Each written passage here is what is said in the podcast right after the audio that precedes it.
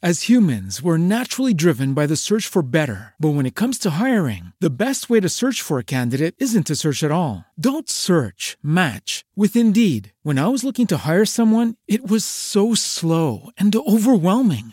I wish I had used Indeed. If you need to hire, you need Indeed. Indeed is your matching and hiring platform with over 350 million global monthly visitors, according to Indeed data, and a matching engine that helps you find quality candidates fast. Ditch the busy work. Use Indeed for scheduling, screening, and messaging so you can connect with candidates faster. And Indeed doesn't just help you hire faster. 93% of employers agree Indeed delivers the highest quality matches compared to other job sites, according to a recent Indeed survey. And listeners of this show will get a $75 sponsored job credit to get your jobs more visibility at Indeed.com slash podcast. That's Indeed.com slash podcast. Terms and conditions apply. Everybody in your crew identifies as either Big Mac Burger, McNuggets, or McCrispy Sandwich. But you're the filet fish Sandwich all day. That crispy fish, that savory tartar sauce, that melty cheese, that pillowy bun. Yeah, you get it. Every time. And if you love the filet of fish, right now you can catch two of the classics you love for just $6. Limited time only. Price and participation may vary. Cannot be combined with any other offer. Single item at regular price. Ba da ba ba ba.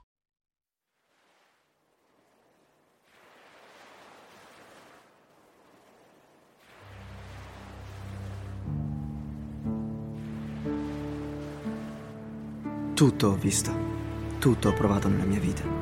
Se guardo il cielo posso dire, ora i miei occhi vedono.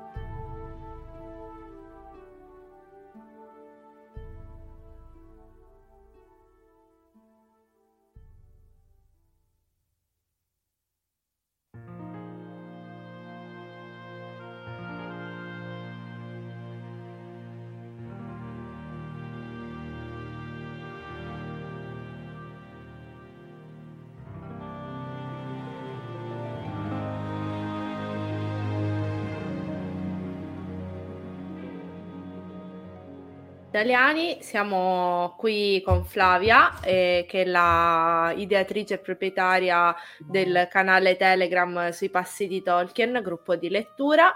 E siamo qua eh, in questa puntata per fare, diciamo, un uh, resumé. Eh, come sapete, è nostro uso fare una um, puntata alla fine della lettura del mese eh, in modo da fare diciamo un, un riepilogo, un commento al, al, libro letto e poi presentare la lettura del, del mese successivo.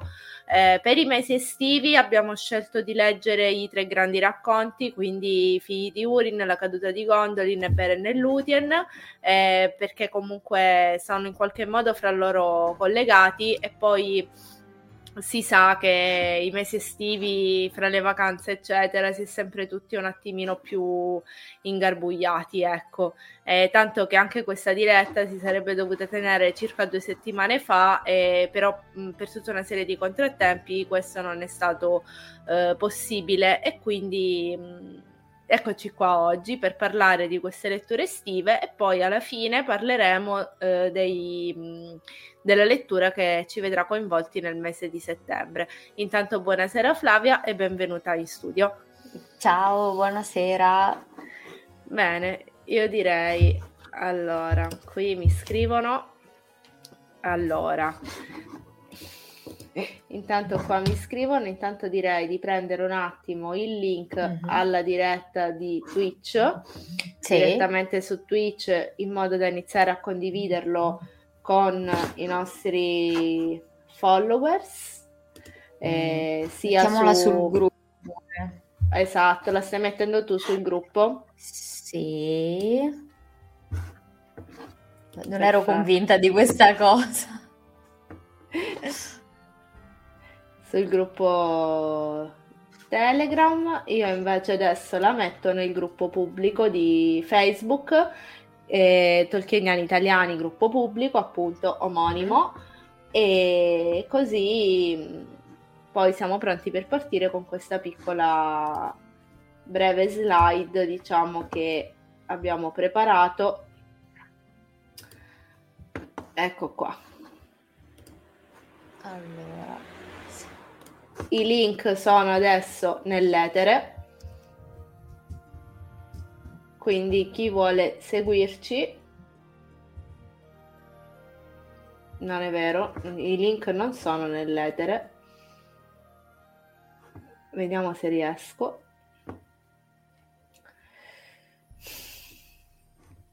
mi sa che non ho, non ho messo il link giusto della live. No, non ce l'hai fatta. Lo metto io un attimo. Così non li tediamo Mhm. ulteriormente.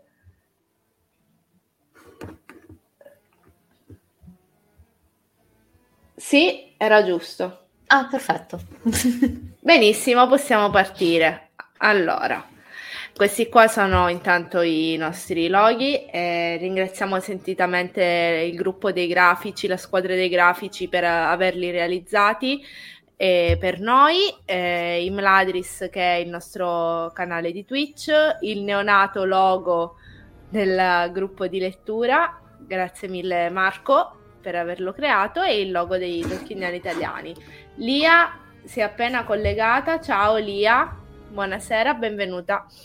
Dunque, cominciamo. La nostra puntata si intitola 49esimo memoriale morte di J.R. Tolkien, l'uomo attraverso le storie. Questo perché la nostra puntata appunto si sarebbe dovuta svolgere in data 2 settembre, che è il giorno della morte di J.R. Tolkien, eh, che, per- che ci lasciò appunto in quella data, ma 49 anni fa, per complicanze di, di salute.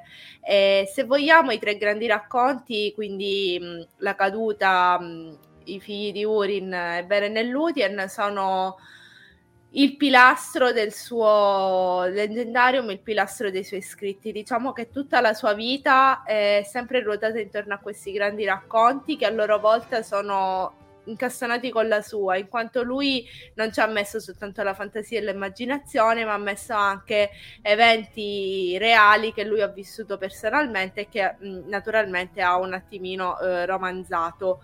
E questi tre grandi racconti insieme, fusi insieme, riuniti grazie anche alla curatela del figlio Christopher, sono stati quelli che poi sono diventati Silmarillion che è diciamo l'opera, lo- la grande opera di J.R. Tolkien, l'opera che lui avrebbe tanto voluto vedere completata, ma che purtroppo per motivi di tempo non riuscì mai a terminare. E quindi in realtà diciamo grazie a Christopher se oggi possiamo leggere il Silmarillion e anche questi tre libri perché lui ha messo insieme tutti questi foglietti volanti e ne ha ricavato una grandissima opera.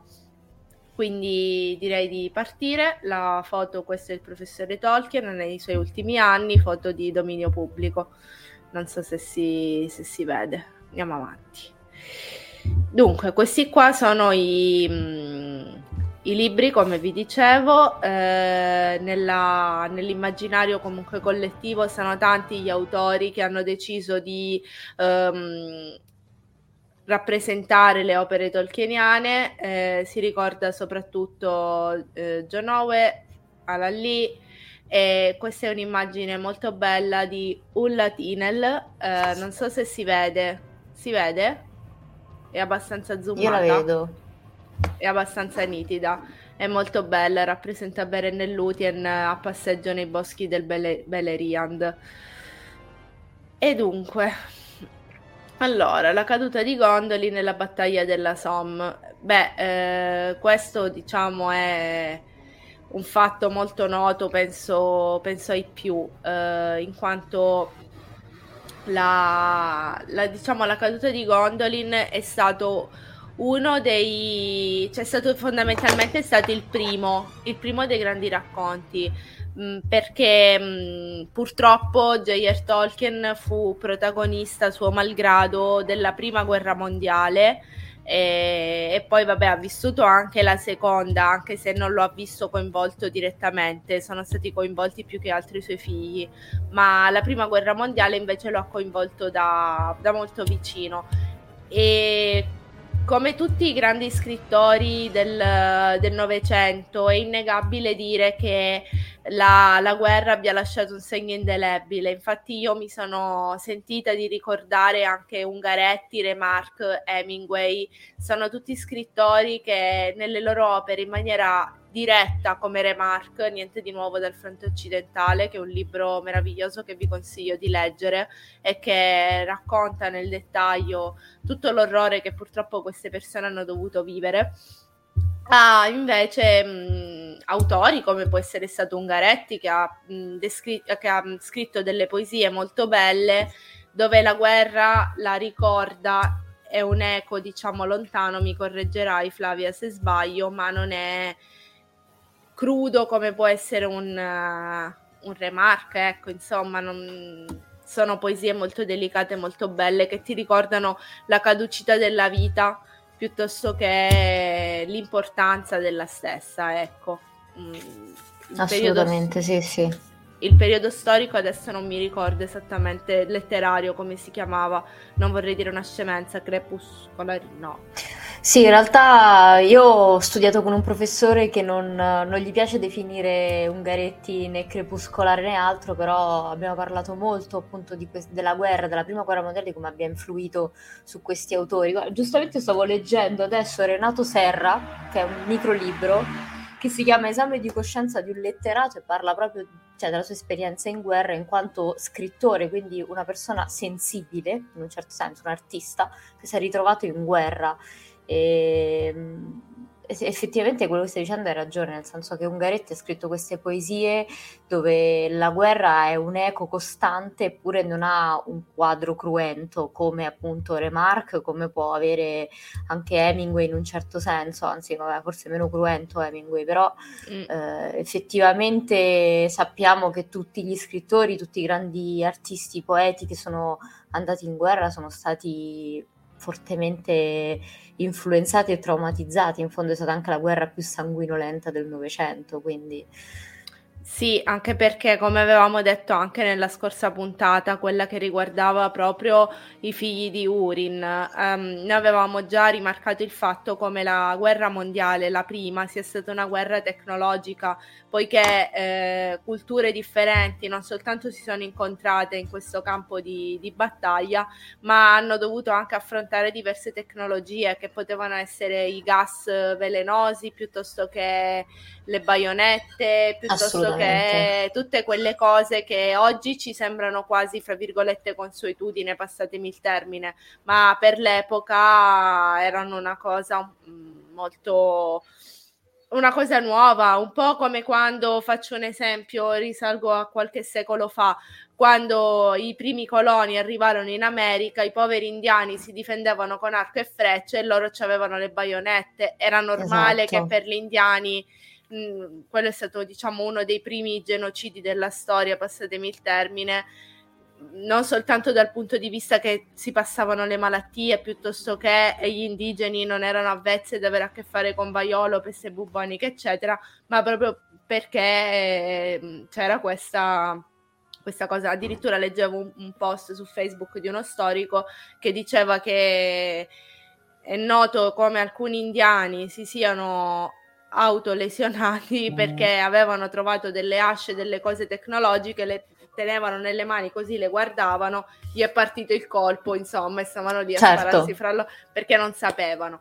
Per tornare al nostro, diciamo, J.R. Tolkien, quindi la caduta di Gondolin nella battaglia della Somme, eh, Tolkien, eh, ormai come è noto, lo diciamo sempre nelle nostre dirette, ha dovuto subire non soltanto il trauma di questa tecnologia spaventosa, ma anche il trauma di vedere morire in guerra alcuni fra i suoi migliori amici che facevano parte del suo club letterario, la TC, TCBS eh, che era questo gruppo letterario di studenti di, di Oxford, dell'università, e loro si dilettavano, avevano inventato già, Tolkien aveva già inventato il linguaggio delle fate piuttosto che, mm. e passavano insieme comunque i loro, i loro pomeriggi scambiandosi comunque idee, letture, poemi scritti.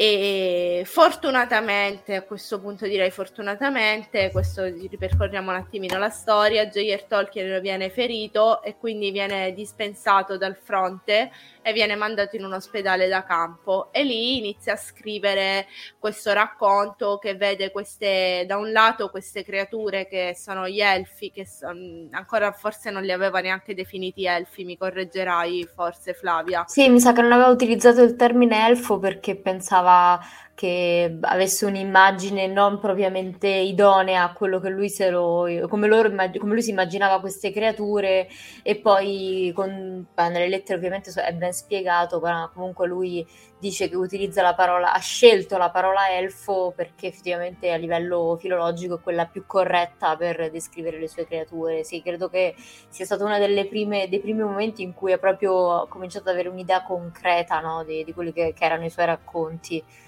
o meglio, almeno la gente che doveva popolarli.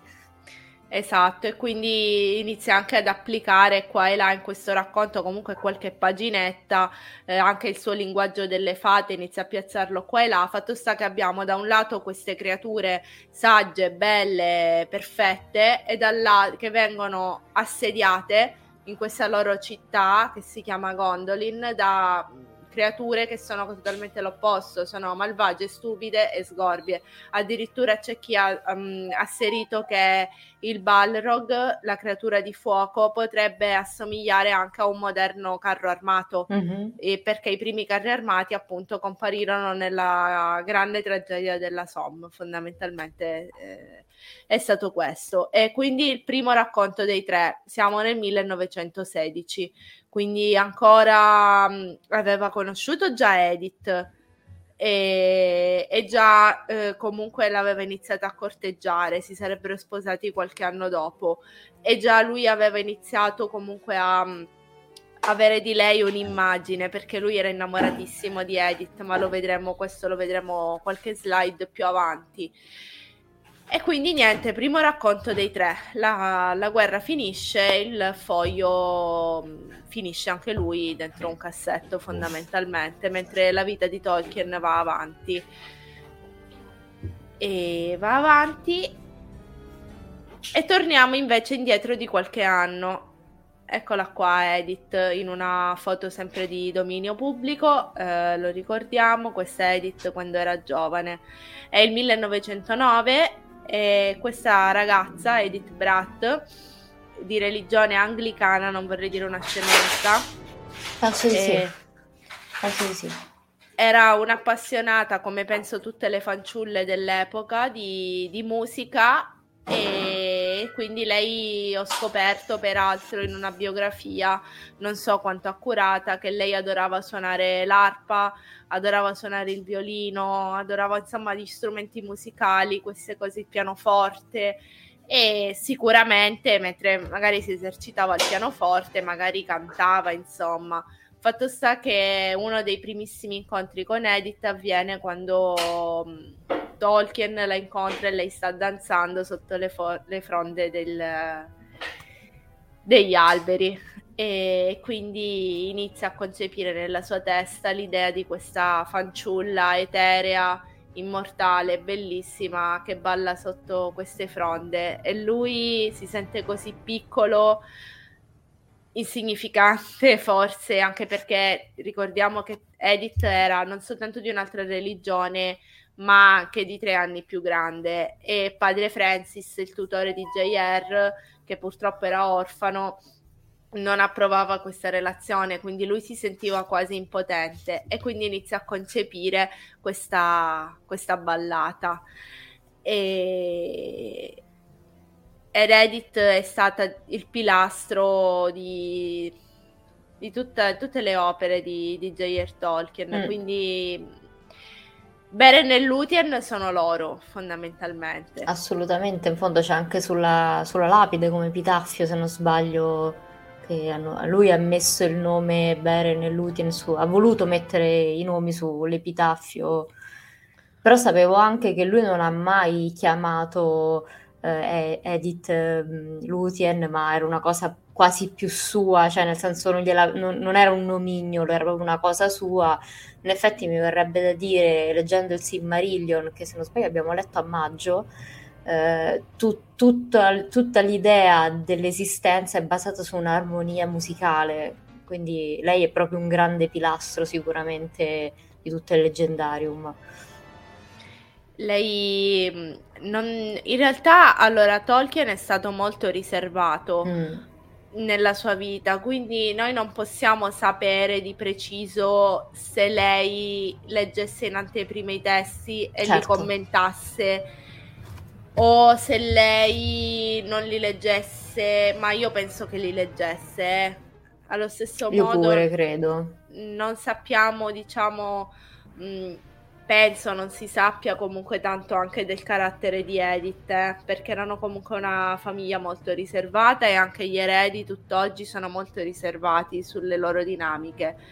Però a me piace pensare appunto che lei fosse il motore di tutta questa... Mm questa faccenda, diciamo. La... Sì.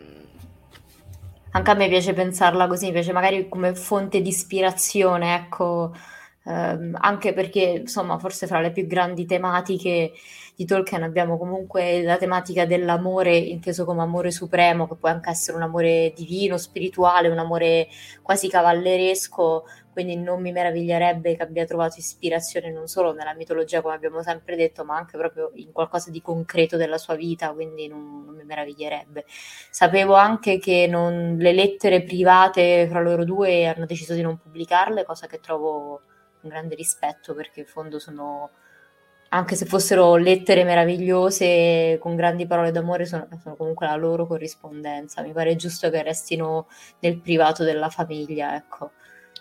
Anche secondo me, in ogni caso, a parte che vabbè, siamo sempre nel Novecento, quindi io quando avevo letto questa biografia di Edith era un po' troppo, fra virgolette, estremista, nel senso che diceva che lei aveva rinunciato al pianoforte, mm. alla sua città, alla sua religione, ma in realtà io penso di no, perché, o meglio, allora, intanto, vabbè, siamo sempre nel Novecento, eh, inizi del Novecento, quindi eh, non è facile, diciamo, cioè per fare un esempio scemo, mh, mm, se io oggi mi voglio sposare, no? E il mio compagno non è cattolico, inutile che ci sposiamo per forza in chiesa, mm, certo. possiamo sposarci in comune, io poi per fatti miei col mio parroco posso andare a prendere il sacramento. Mm-hmm. Nel Novecento questa era una cosa comunque impensabile. Assolutamente, certo. Quindi rinunciare alla sua religione per amore sì, ma perché sennò altrimenti non si sarebbe potuta sposare e in ogni caso, ripeto, non conosciamo bene le dinamiche interne alla famiglia, quindi non sappiamo poi effettivamente, sì, andavano tutte le domeniche a messa sicuramente, però sono sempre dinamiche e stili di vita molto particolari, quelli delle persone del prime, dei primi del Novecento. Esatto. Molto difficili da, da analizzare, poi si sfocerebbe comunque nella sociologia. Eh, rinunciare al pianoforte non lo possiamo sapere perché comunque per quanto ne possiamo sapere noi lei aveva il suo pianoforte a casa e suonava a casa perché magari le andava bene così, magari non era una certo. sua aspirazione diventare una musicista.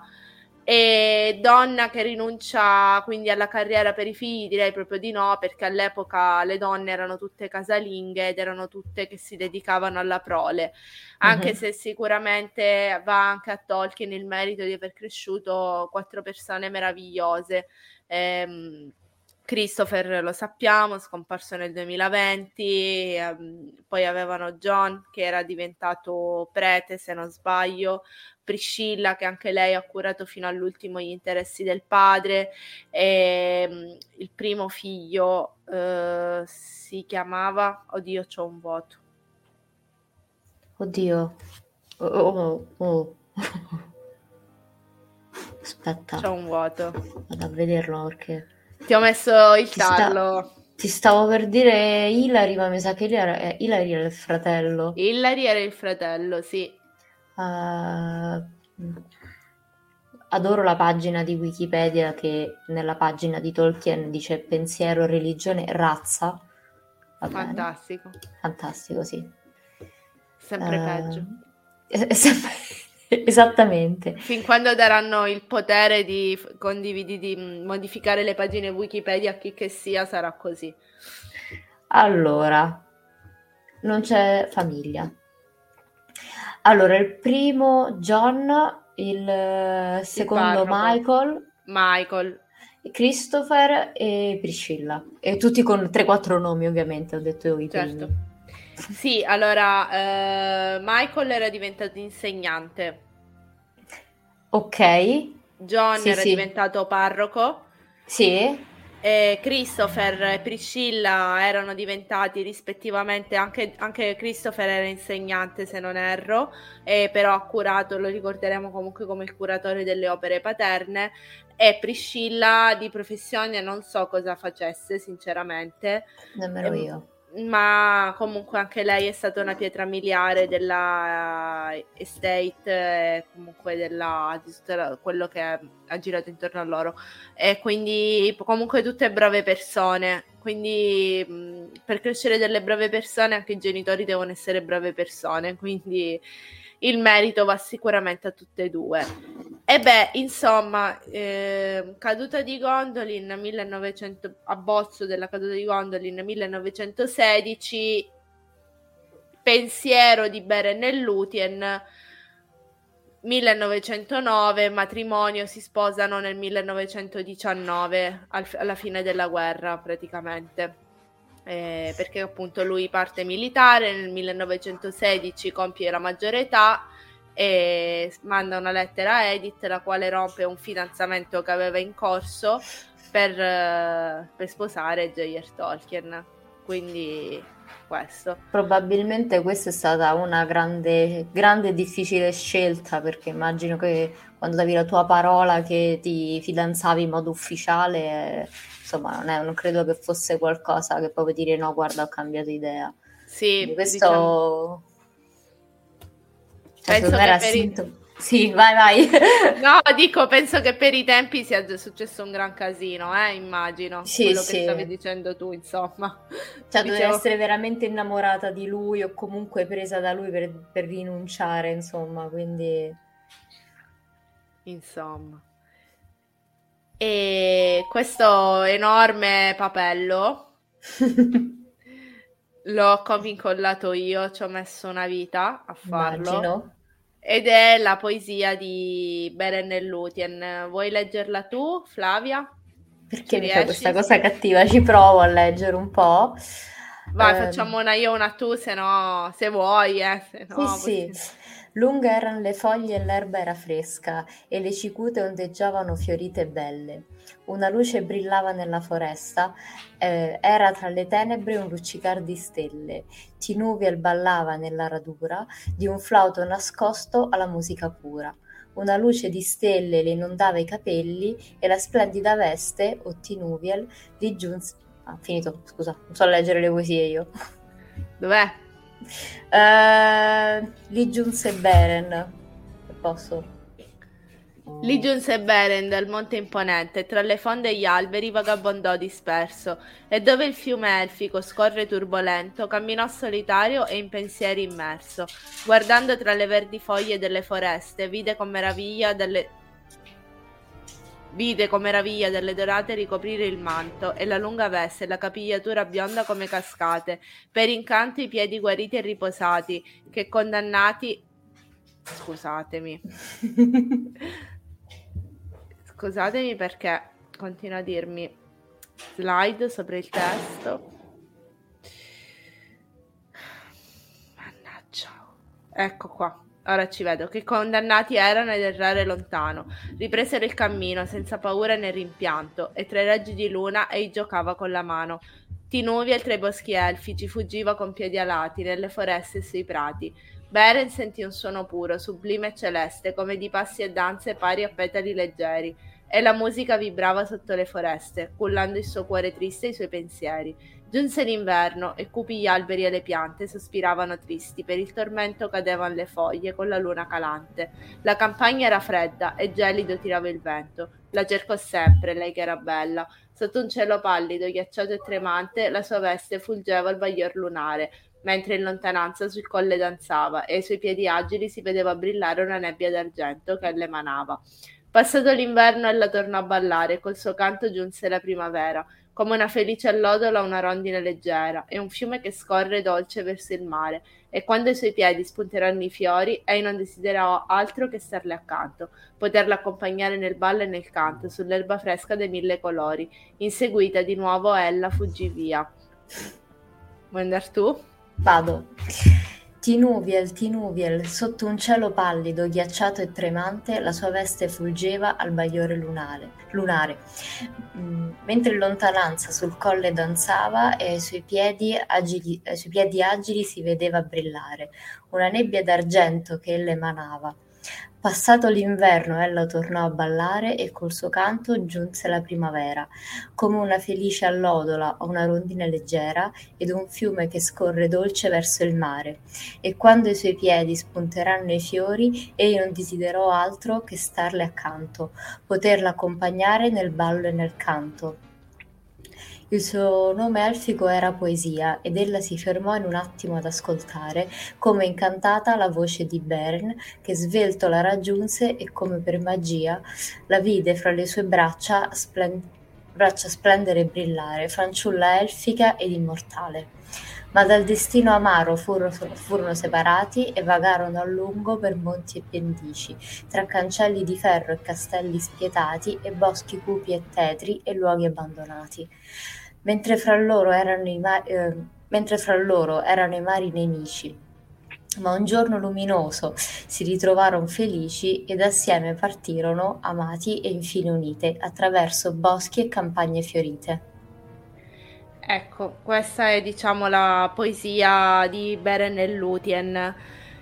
E, ehm, allora, per quanto riguarda praticamente la metrica, la cosa, ho fatto, vi dico la verità, un copia e incolla, quindi eh, probabilmente ci sarà qualche piccolo errore di battitura piuttosto che virgole, punti messi un po' così, anche perché andando a capo mi, magari mi mettevo un po' di maiuscole di cose, eh, però certo. diciamo rende comunque l'idea. E poi c'è questa quote che non so se in realtà l'ha pronunciata veramente lui o se è scritta in qualche lettera, eh? Però dice, lei era e sapeva di esserlo la mia Lutien, che ricalca un po' quello che ha detto Flavia prima, cioè il fatto che il nomignolo Lutien fosse proprio una cosa sua e non chiamasse in realtà Edith Lutien nella vita di tutti i giorni, però probabilmente lei lo sapeva di essere un po' la musa ispiratrice. E questa qua è la loro tomba, quello che raccontava Flavia prima. Lei è morta nel 71 e lui nel 73 e ha voluto appunto che fossero sepolti insieme e ha deciso di fare questa lapide Edith Mary Tolkien Lutien John Ronald Reuel Tolkien Beren questa è una cosa molto dolce. Sì. Sì sì volevano un sacco bene. Mm. e davvero.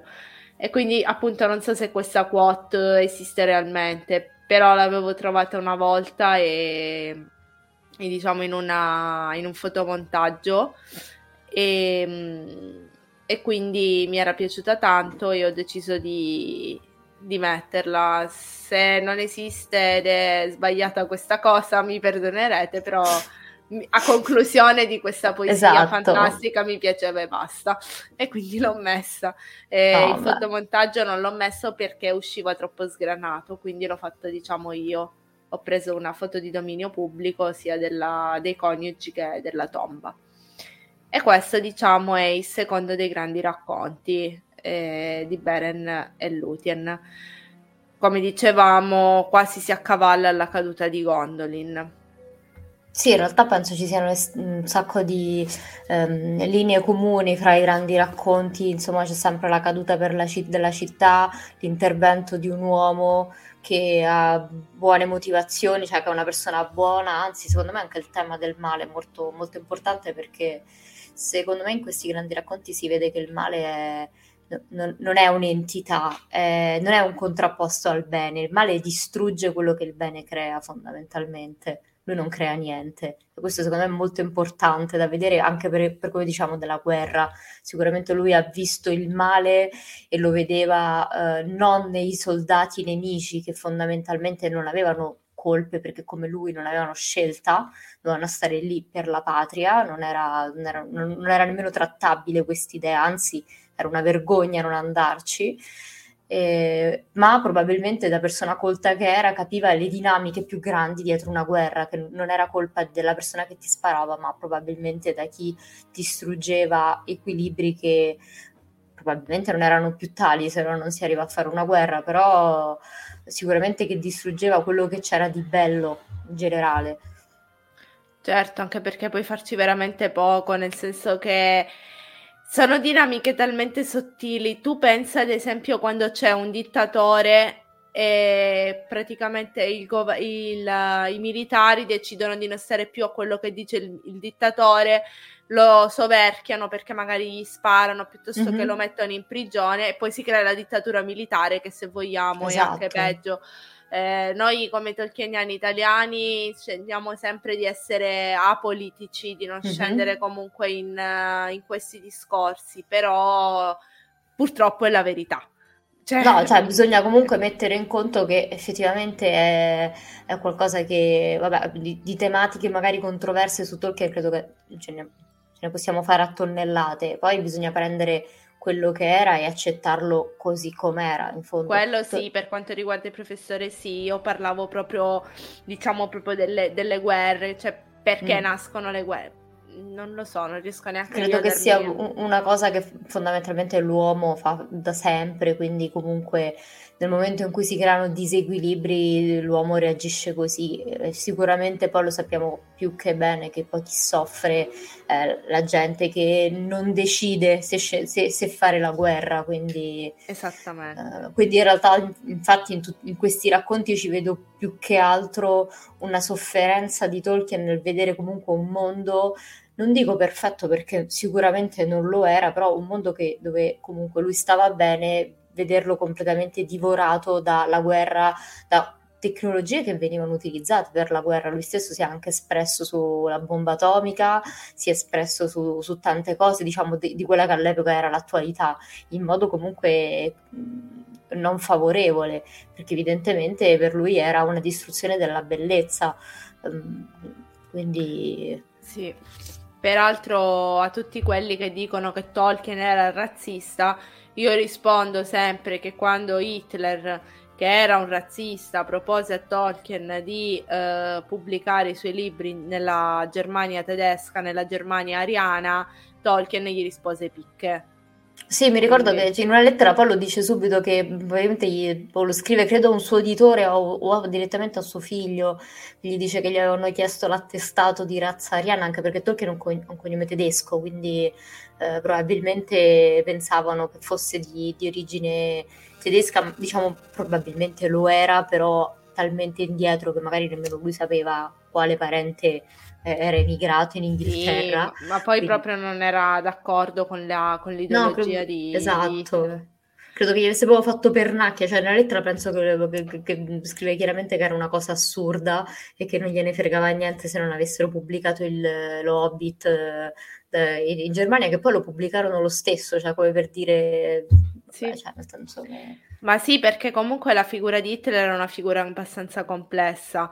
Cioè, mh, mm, ad esempio, ne ha parlato tantissimo Mila Fois, che collabora a volte, ha collaborato anche con Tolkieniani italiani, ha fatto anche una live su Radio La Voce di Arda quando Tolkieniani italiani e Radio La Voce di Arda camminavano ancora di, di pari passo prima mm-hmm. appunto che i ragazzi della radio decidessero di andare comunque per fatti loro. Però ecco, quando eravamo tutti quanti insieme, Mila fece una, una puntata e proprio da Mila ho imparato che il dittatore era anche tizio strano, era fissato col centro della terra, la pietra filosofale. Sì, sì, sicuramente era una personalità particolare, cioè purtroppo sicuramente noi lo studiamo anche in modo, super- cioè studiamo la sua personalità in modo superficiale a scuola, cioè, mh, eh, sì. quindi insomma io quindi, ripeto... Però sicuramente sono state parentesi comunque molto difficili per le persone che hanno vissuto in quell'epoca, quindi esatto. eh, io Poi non vai, sento... vai a capire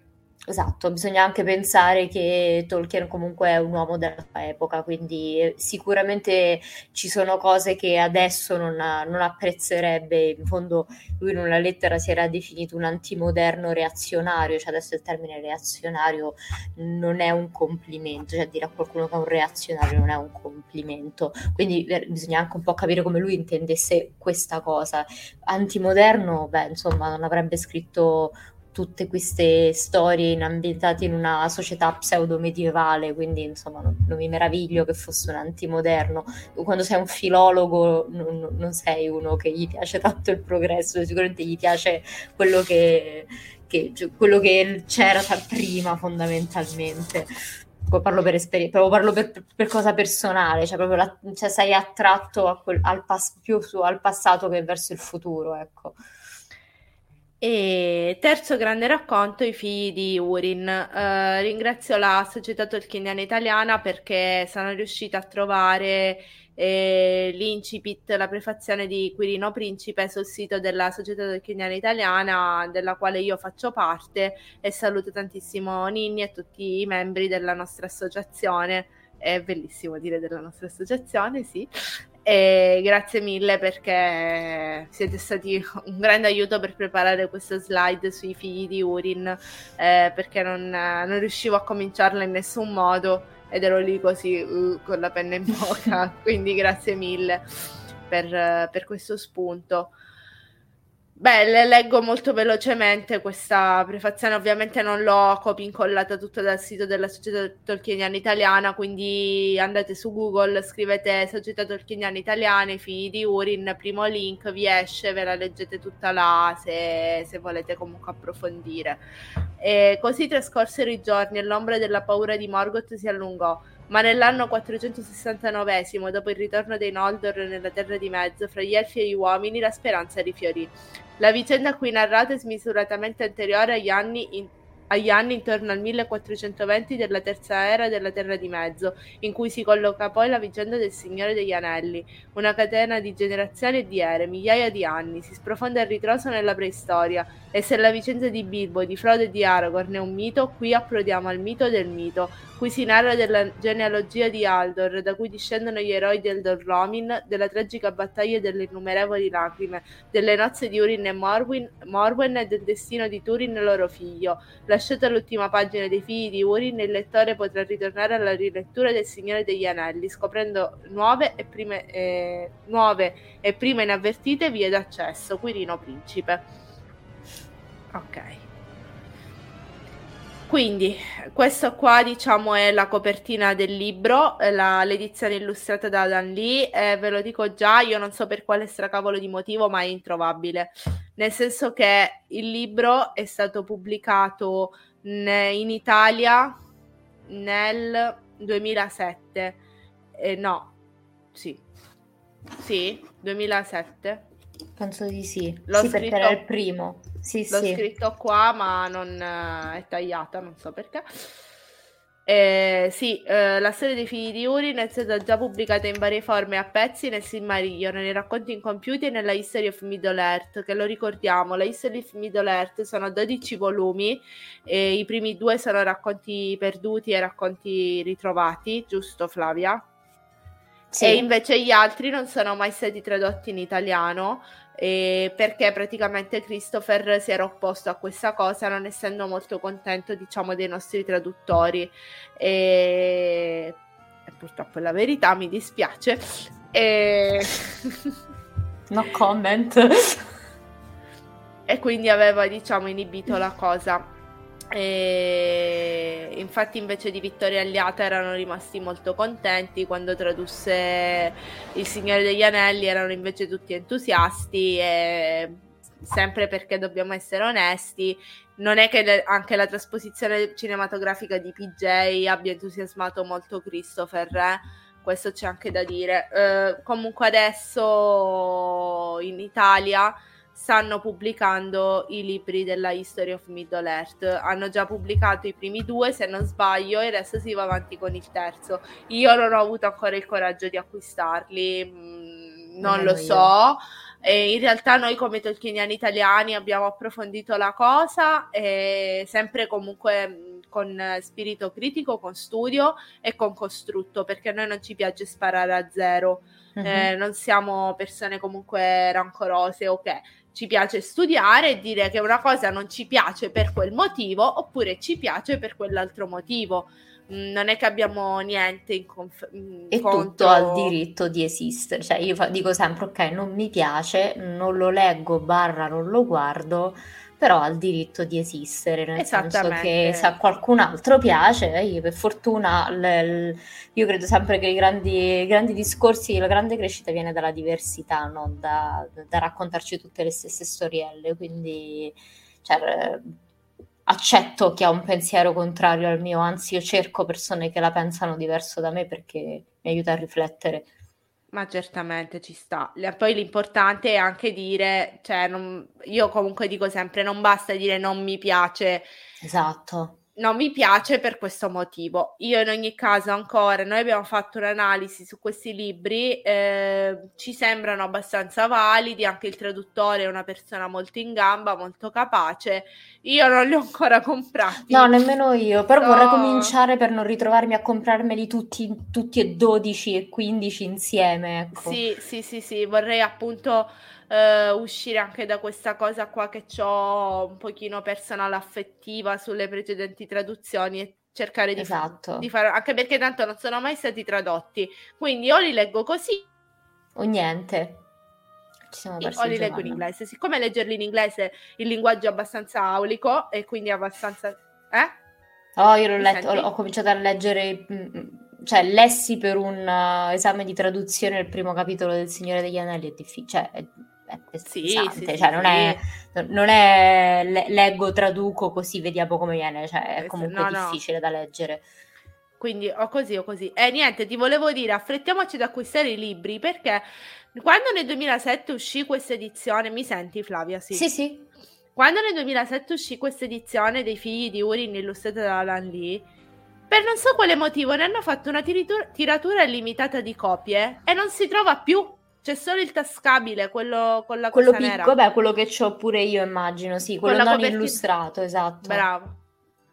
Cioè, eh, quello stavo così, vedendo copertina che... fless... No, forse è illustrato, guarda. Sì, c'ha copertina... delle illustrazioni, non ce l'ho adesso qua vicino, ma c'ha le illustrazioni tipo tutte insieme, non è, non è proprio illustrato. Sì, ecco. quello nero che avevo letto anche io, avevo portato alla scorsa diretta. Sì. Però questo qua, diciamo, la copertina rigida, quella bella, eh?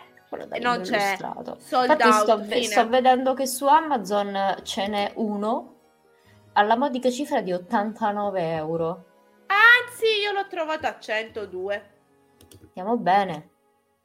Sì, avevo trovato pure un'asta su eBay, però poi ci ho detto no, no perché poi io faccio l'offerta, quell'altro fa l'offerta, arriviamo a 3.000 euro. Oh, esatto, poi le devi pure pagare alla fine. e poi lo devo pure pagare, quindi lasciamo stare. Quindi affrettiamoci a comprare i libri. Beh, in ogni caso, eh, dicevamo per la Stavo prima volta che è uscito sì? anche Eli del Beleriand, se non sbaglio. No? È uscito. Esce il 26 ottobre, scusa. Eh no, adesso c'ho l'hype, adesso devo andare... Esce il 26 ottobre, vedo che Amazon mi... Perché Amazon mi dice, prendilo ora, preordinalo ora. Ah, Amazon ha capito praticamente che sei una lettrice e ti manda i messaggi subliminali. Eh, Amazon è, è, cattivo e anche un po', un po', quella parola con la B, una brutta parola cattiva, però sa cosa mi piace e quindi mi fa comprare.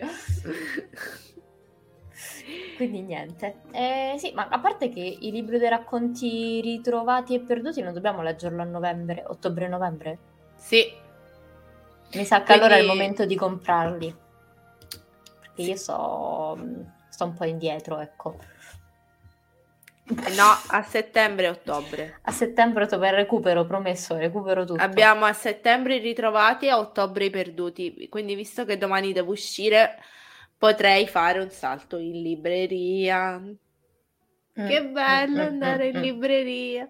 Peraltro c'è un libraccio enorme qua, quindi eh, da me è aperto praticamente dietro casa dei miei genitori, è, è il male. Io penso che ho da quando ha aperto ho speso uno sfracco di soldi, anche perché ovviamente non è che vende solo libri usati, vende tutti i libri, quindi poi uno dei librai è un appassionato di fantasy, quindi c'ha un reparto fantasy fatto benissimo, cioè trovi tutto, è tutto in ordine, non sembra vero.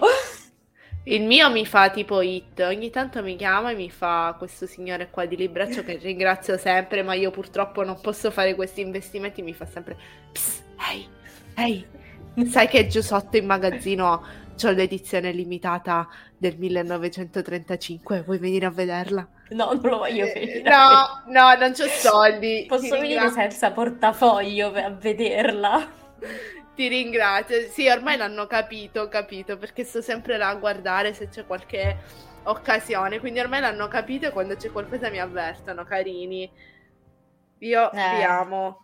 Lecco braccio, vi amo, siete i migliori. Sì, è vero. Assumetemi per favore.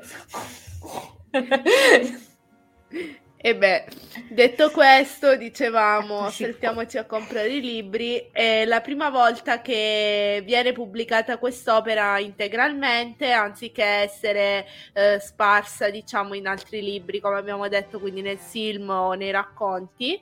È sì. Iniziato da Tolkien nel 1918, il, rimasto, il romanzo è rimasto incompiuto, come quasi tutte le opere tolkieniane, diciamolo.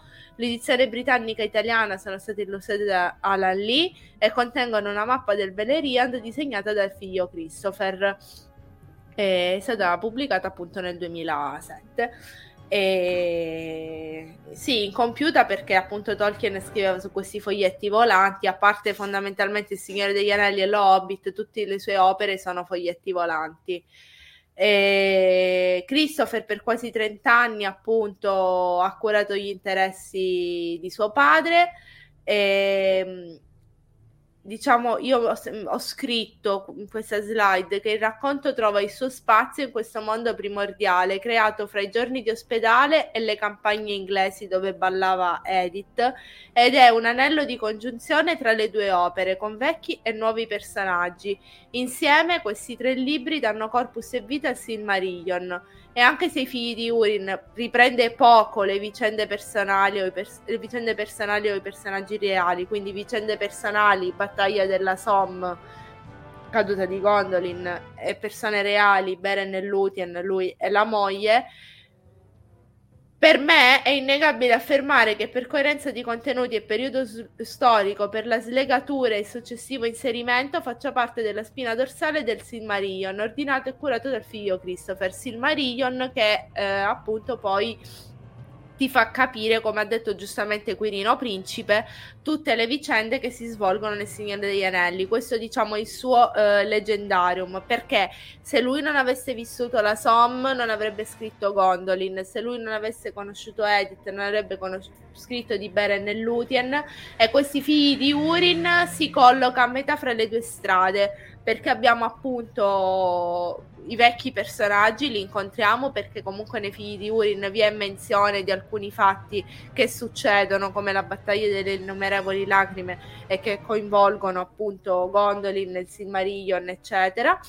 E anche vicende di Beren Lúthien anche se mi sembra che Beren Lúthien sono comunque antecedenti alla caduta di Gondor no an- non no, come periodo no. storico. I due personaggi si sono incontrati, diciamo, nel mondo fantastico in Arda dopo la sì. caduta di Gondolin.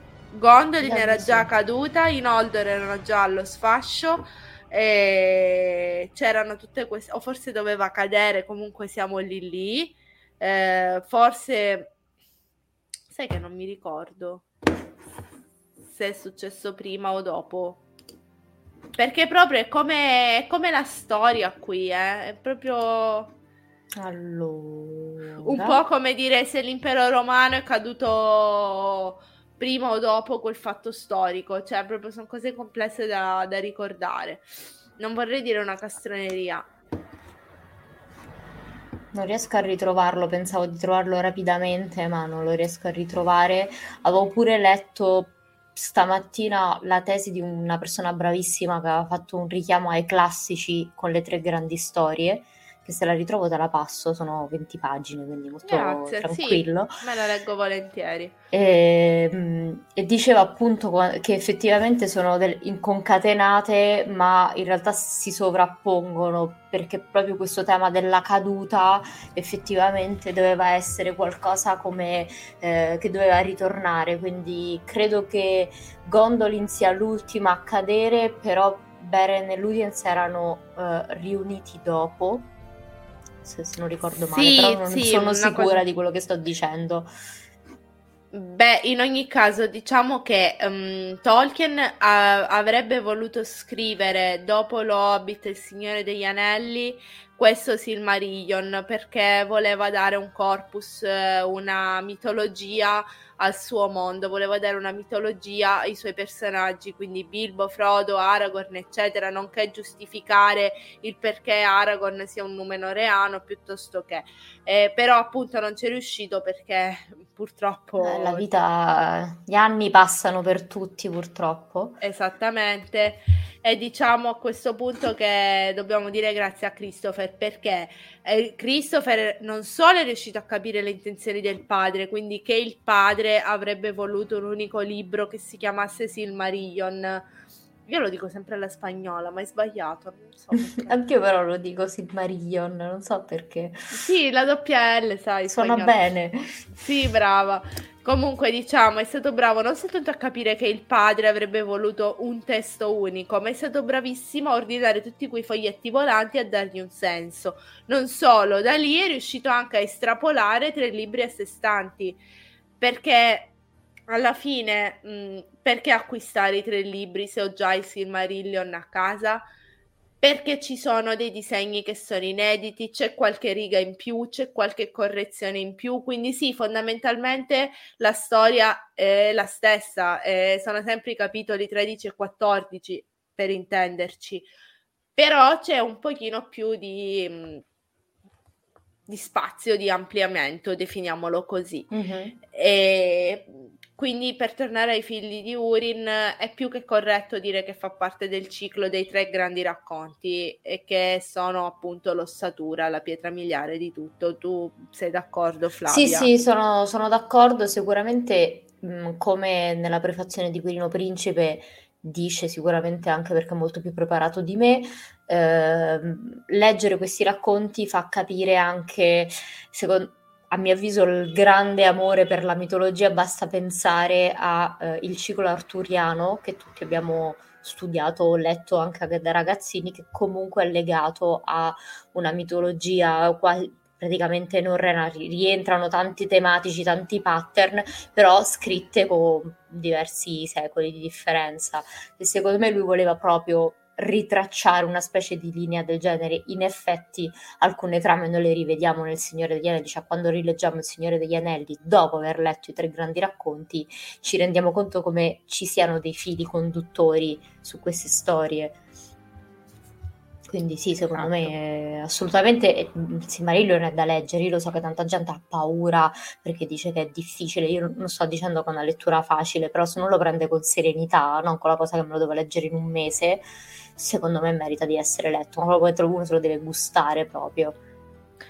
Bene, prima di andare avanti, questa è un'immagine di Danny, Danny, Danny Gordif, Gordef, comunque è un autore, un illustratore russo, ne abbiamo parlato anche su Tolkieniana Net e io lo adoro, è fantastico, mi piace un sacco eh, perché ha questo stile un po', non so come dire, però è strano perché sai, uno è abituato che te li disegna tutti bene, tutti fighi, lui è un pochino più... è vero, è oscuro. Ro- più rozzetto, capito? Esatto. E però c'è cioè, rozzo nel senso mh, nei lineamenti dei suoi personaggi, eh, perché sì, poi sì, in realtà sì è un disegnatore, un illustratore fenomenale, ha avuto anche diversi riconoscimenti, quindi andate su Tolkieniana Net, su Instagram o su Facebook e recuperatevi il mio post perché lo adoro. È, è, bravissimo, quindi tutto quello che faccio io c'è sempre una sua immagine, se è reperibile ed è di dominio pubblico ovviamente, e allora la piazzo lì perché è bellissimo. Bene, prima di salutarci, allora, ci potete seguire qui su Twitch, canale Imladris, su Instagram eh, Tolkieniani Italiani, eh, Tolkieniana.net, Tolkien Italia, su Facebook pagine omonime, gruppo pubblico Tolkieniani Italiani, su YouTube c'è eh, sia il canale Tolkieniani Italiani che quello di Tolkien Italia per le flash news, il canale Telegram eh, GDL sui passi di Tolkien eh, per avere appunto per entrare a far parte del gruppo Telegram che ovviamente è gratuito eh, basta mandare un DM in pagina o su Instagram o su Facebook. Eh, voi come sapete so, io sono la coordinatrice però in realtà in questo periodo mi sono presa un piccolo periodo di pausa perché ho delle faccende da sbrigare che non mi consentono di dedicarmi ai tolkieniani italiani esattamente come io vorrei. Quindi voi mandate un messaggio, magari non vi rispondo io, vi risponde qualcun altro, eh, sempre dei coordinatori, eh, però non, non, vi preoccupate perché poi per il link di, di poi comunque mi sento con loro, eccetera.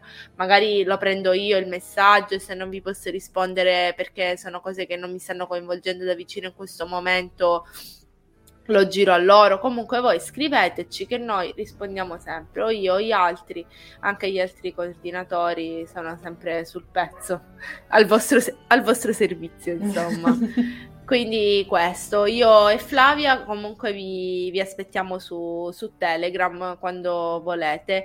E, ehm, la, questa puntata potete rivederla su Twitch, però vi ricordo che su Twitch c'è un periodo di tempo limitato, quindi vi consiglio di andarvela a recuperare su YouTube su Tolkieniani Italiani, eh, che verrà caricata lì. Eh, grazie agli amici di Fantascientificast perché ci ospitano sempre e ci danno spazio per eh, le nostre puntate di, di Twitch. E grazie Flavia per essere stata qui con noi e prima di salutarci vi ricordiamo la lettura del mese di settembre che appunto i racconti ritrovati. Sì, sì. I ritrovati avevamo deciso. Sì, ritrovati perché compiuti quello che perduti è quello che esce domani. Come domani? Racconti perduti esce domani, 14 Come? settembre 2022. Lo pubblicano? C'è la nuova traduzione che dicevamo. Med- almeno ciò che dice Amazon potrebbe anche essere una menzogna. Dice il libro dei racconti perduti, Storia della Terra di Mezzo, volume 2, data d'uscita 14 settembre 2022. Avevo capito il 26.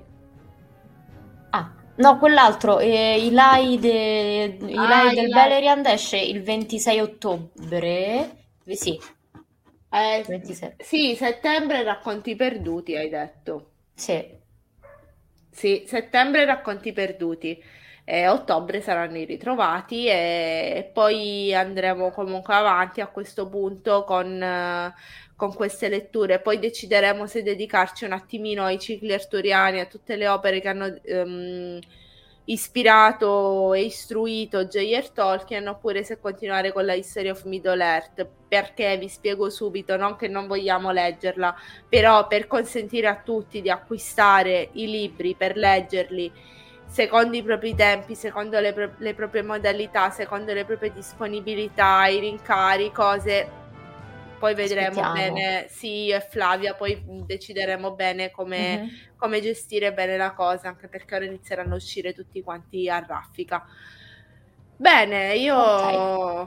vi saluto tutti quanti, grazie per essere stati con noi, grazie anche al mio compagno che ci ha mandato il supporto morale, simpaticone. E... Sì, perché io sono sempre qua a maniche lunghe, invece lui è bello al mare, fantastico. E quindi, che cattiveria. Eh, mamma mia, oh. sì, tutti al mare, anche il, mio, anche il mio collaboratore Michele, che facciamo le live, quattro chiacchiere tra amici, cioè lui al mare, io... Ok. Maniche, maniche lunghe, freddo. Bene. Allora, grazie a tutti quanti per essere stati con noi e per averci seguito. Ciao e... Flavia. Ciao Giovanna, a presto. E a presto, grazie. Grazie mille. Ciao ciao. Ciao.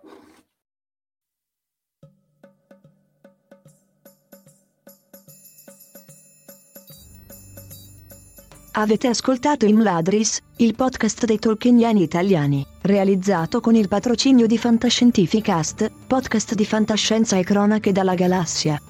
Tutte le puntate sono disponibili sul sito ufficiale di Fantascientificast e sui principali servizi di streaming on demand. Il podcast ha carattere esclusivamente ricreativo e divulgativo, non ha alcun scopo di lucro e viene diffuso gratuitamente. Imladris è una produzione amatoriale, non si intende infrangere alcun copyright, i cui diritti appartengono ai rispettivi detentori. Autorizzazione SIAE 56125359.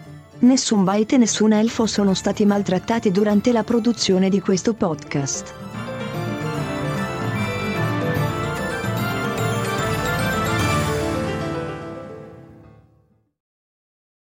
As humans, we're naturally driven by the search for better. But when it comes to hiring, the best way to search for a candidate isn't to search at all. Don't search, match with Indeed. When I was looking to hire someone, it was so slow and overwhelming.